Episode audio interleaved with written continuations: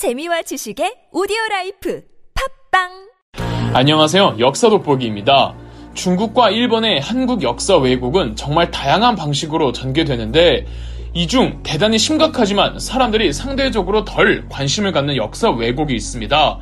바로 일본의 임나 일본 부설인데요. 임나 일본 부설이란 과거 고대 삼국 시대에 존재했던 가야가 사실은 임나 일본부라는 기구의 통치를 받던 식민지였으며 이 임나 일본부가 가야를 바탕으로 백제와 신라까지 간접적으로 지배했다는 개소리인데 좀 더 구체적으로 일본 측 주장은 뭔지 이게 왜 개소리인지 말씀드리겠습니다. 다시 한번 말씀드리지만 임나 일본부설이란 고대 한국의 삼국시대 당시 구체적으로 4세기에서 6세기까지 약 200년의 시간 동안 일본의 야마토 정권이 가야를 식민지화해서 그곳을 거점으로 백제와 신라를 아래에 두어 한반도 남부를 지배했다는 주장으로 일본에서 가장 오래된 역사서 일본 서기를 바탕으로 제기되는 학설입니다. 가야, 그 중에서도 임나 가야를 식민지로 삼아 한반도 남부를 지배했던 통치 기구가 임나 일본부라는 건데 그래서 이 주장을 학계에서는 임나 일본부 설이라고 하며 일제 강점기 당시 경성 제국대학교의 교수였던 스에마츠 야스카즈가 처음 공론화시켰습니다. 임나 일본 부설의 그 근거와 구체적인 역사 기록이 8세기에 작성된 일본 역사서 일본 서기에 다 나와 있다는 겁니다. 한국 측은 삼국사기를 내세워 반박하지만 삼국사기는 12세기에 저술됐고 일본 서기는 8세기에 저술되었기 때문에 일본 측에선 그나마 삼국시대랑 가까운 일본 서기가 이 삼국사기보다 더 정확한 게 아니냐며 재반박하죠. 그러나 삼국 사기와 일본 서기가 교묘하게 겹치는 역사 기록을 보면 대충 윤곽이 잡히기 마련입니다. 아니 무엇보다 삼국사기는 차치하더라도 일본 서기 하나로도 일본 측 주장이 얼마나 허황되는지 충분히 입증할 수 있죠. 일단 임나 일본부라는 말 자체가 어불성설입니다. 일본이란 말은 8에서 9세기에 처음 만들어진 단어입니다. 그 이전엔 일본이란 단어가 자체가 없었어요. 그런데 8에서 9세기는 이 통일신라 시대입니다. 즉, 삼국 시대에는 일본이란 단어가 존재하지 않았기 때문에 임나 일본부라는 단어는 만들어질 수가 없는 겁니다. 이건 일본 측도 동의하는 바입니다. 그래서 일본 측에선 급하게 용어를 바꿔서 임나 경영설이라고 얼버무렸죠.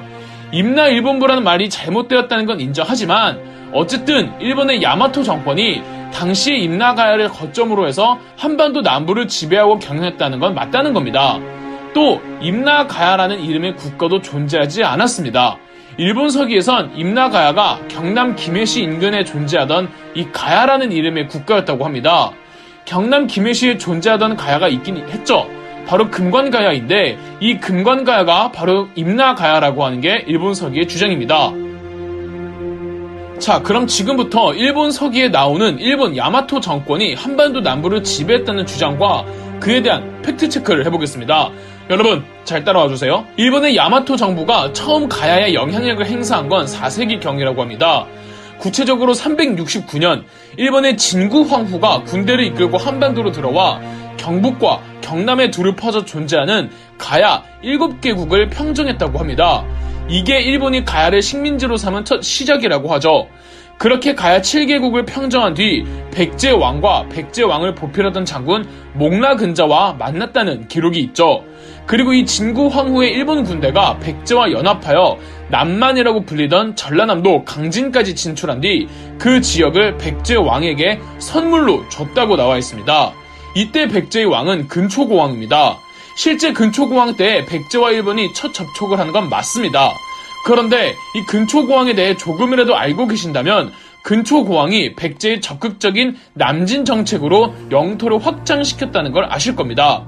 그리고 이후 역사 기록들을 보면 가야가 이 백제에게 쩔쩔매는 하위 속국으로 나오는데 이 가야가 백제 영향권 하에 들어간 시점이 바로 근초고왕입니다. 각이 나오시죠? 일본 서기는 근초고왕이 가야 7국을 평정한 전쟁을 본인들의 전쟁으로 둔갑시켜 버린 겁니다. 진짜로 일본 야마토 정권이 가야 7국을 평정했고 사실은 한국인들이 백제 근초고왕의 업적으로 바꾼 건 아니냐고요? 일본 서기엔 일본 병력이 가야 7국을 평정한 과정이 상세하게 나오는데 그 출발이 경북 지역이라고 합니다. 일본 서기에서 임나가야가 경남 김해라고 했잖아요. 그런데 왜 경북 지역에서 출발하냐고요? 일본 애들이 배 타고 왔으면 경남에서 출발해야지. 그 당시 일본인들에게 순간이도 능력이 있을 리도 없고요. 가야 7국 평정 주체가 백제면 이때 말이 되죠. 당시 백제의 수도는 서울이었으니까 북쪽에서 내려올 거 아니에요. 그리고 일본 서기에서 나와 있듯 가야 7국 평정 이후 일본이 남쪽에 오랑캐라고 적힌 전남 강진을 점령해다가 근초고왕한테 선물로 줬다는데 일본 기준 전라남도 강진이 어떻게 남쪽입니까? 북쪽이지. 그런데 백제 기준 강진은 남쪽이 맞죠. 우리 측 역사서가 아니라 일본 측 역사서만 봐도 백제 근초고왕의 업적을 자기들 업적으로 왜곡시켰다는 걸 알 수가 있죠. 즉 369년 가야 칠국 평정의 주체는 근초고왕이 보낸 백제 장군 목나 근자였다는 게 더 말이 됩니다. 그리고 이로부터 몇 년 뒤였던 382년 이 그때 평정했던 가야 일부가 신라의 맹공을 받았는데 이 백제의 목라근자 장군이 다시 나서서 가야를 구원해 주었다는 게 일본석에 나와 있습니다. 이미 일본이 임나 가야를 설치해서 한반도 남부를 통치하고 있었으면 가야가 위험에 처해 있을 때 일본 병력을 보내면 되지 왜 굳이 백제 병력이 나서겠습니까? 그렇다면 일본이 가야를 식민 통치했던 그 임나 가야라는 실체는 전부 허구일까요? 한국 측 기록에도 임나라는 말이 나옵니다. 바로 광개토 대왕 릉비입니다. 광개토 대왕 릉비에 광개토 대왕이 기병과 보명 5만 명을 보내 신라에 침입한 백제 가야 외 연합을 임나 가야까지 내쫓으니 그들이 곧 항복하였다고 나와 있습니다. 이 비석은 고구려인들이 직접 새긴 비석이란 말이죠. 이 고구려인들이 임나 가야를 긍정하고 있는 겁니다. 어떻게 된 걸까요?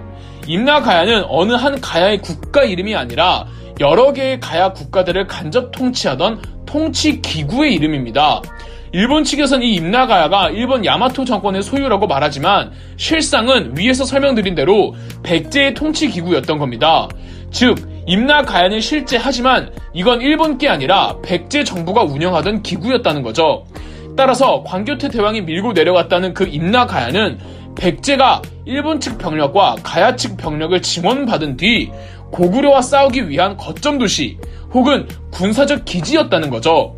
일본 측 주장대로 백제 가야 외 연합과 고구려와의 싸움은 일본 주도의 전쟁이 아니라 백제 주도의 전쟁이었고 가야의 경우에는 백제의 강요로 일본의 경우에는 백제의 요청으로 백제를 도와주는 정도였을 겁니다. 아니 무엇보다 일본이 굳이 고구려와 싸울 이유가 하등 없습니다. 단 한 번도 교류가 없던 고구려와 일본 사이에서 일본이 뚱딴지 같이 그렇게 목숨 걸고 바다를 건너와서 고구려와 싸우려고 했다는 것 자체가 말이 안 되죠.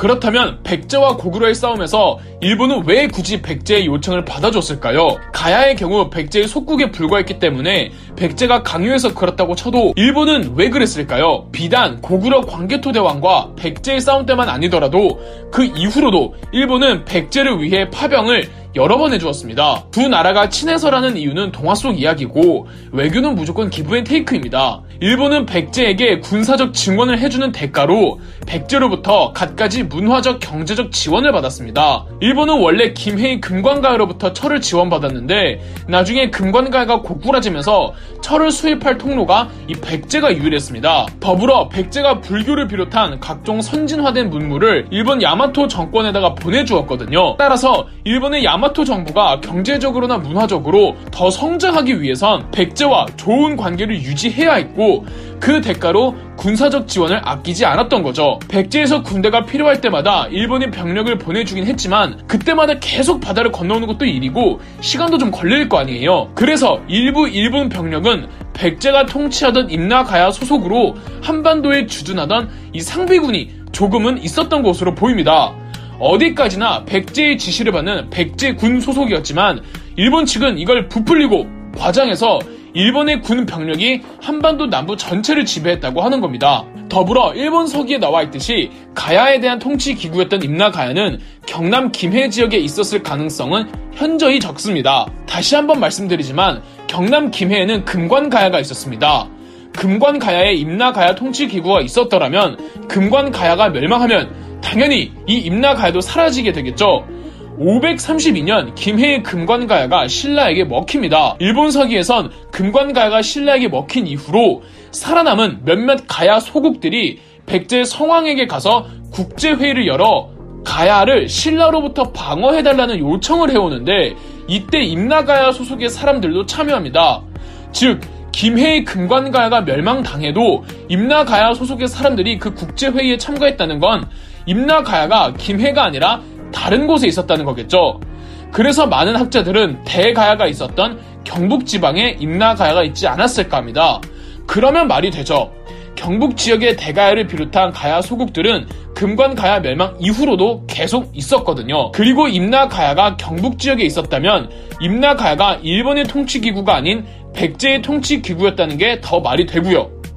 자 이제 결론을 짓겠습니다. 과거 한국의 학자들은 일본의 임나 일본 부설 주장에 대해 아예 무시하는 자세로 일관했습니다. 그런데 한국 학자들도 입장을 바꿔서 일본 측 역사서가 아무것도 없는 사실을 만들진 않았을 것이고 분명 실제 있었던 일을 교묘하게 바꿨을 거라고 생각해서 한국 측 기록과 일본 측 기록을 비교하기 시작했던 겁니다. 그러면 삼국사기에서 놓친 부분을 채울 수도 있으니까요. 그 결과 일본 서기의 임나 일본부 자체는 말이 안 되지만 여기서 나오는 기록에서 그 주체를 일본에서 백제로 바꾸고 경남 지역을 경북 지역으로 바꾸면 모든 게 다 맞아 떨어진다는 거죠. 이걸 두고 한국과 일본의 양 극단에선 자꾸 고대 시절에 일본이 우세했네, 한국이 우세했네를 따지는데 이 단적으로 말해서 고대 시절에 한국이 일본보다 선진화되어 있었습니다. 그렇다고 그게 그렇게 무조건 자랑스러운 건 아닙니다. 그렇게 따지면 고대 시절엔 중국이 제일 선진화되어 있었는걸요. 누가 누구를 지배했느냐를 따지기보다는 고대 동아시아의 여러 나라들은 어떤 식으로 왕성하게 교류했는지에 주목하는 게 올바른 역사적 태도가 아닐까 합니다. 그럼 역사 돋보기였습니다. 영상 재미있으셨다면 구독과 좋아요, 알림 설정까지 해주시면 감사드리겠습니다.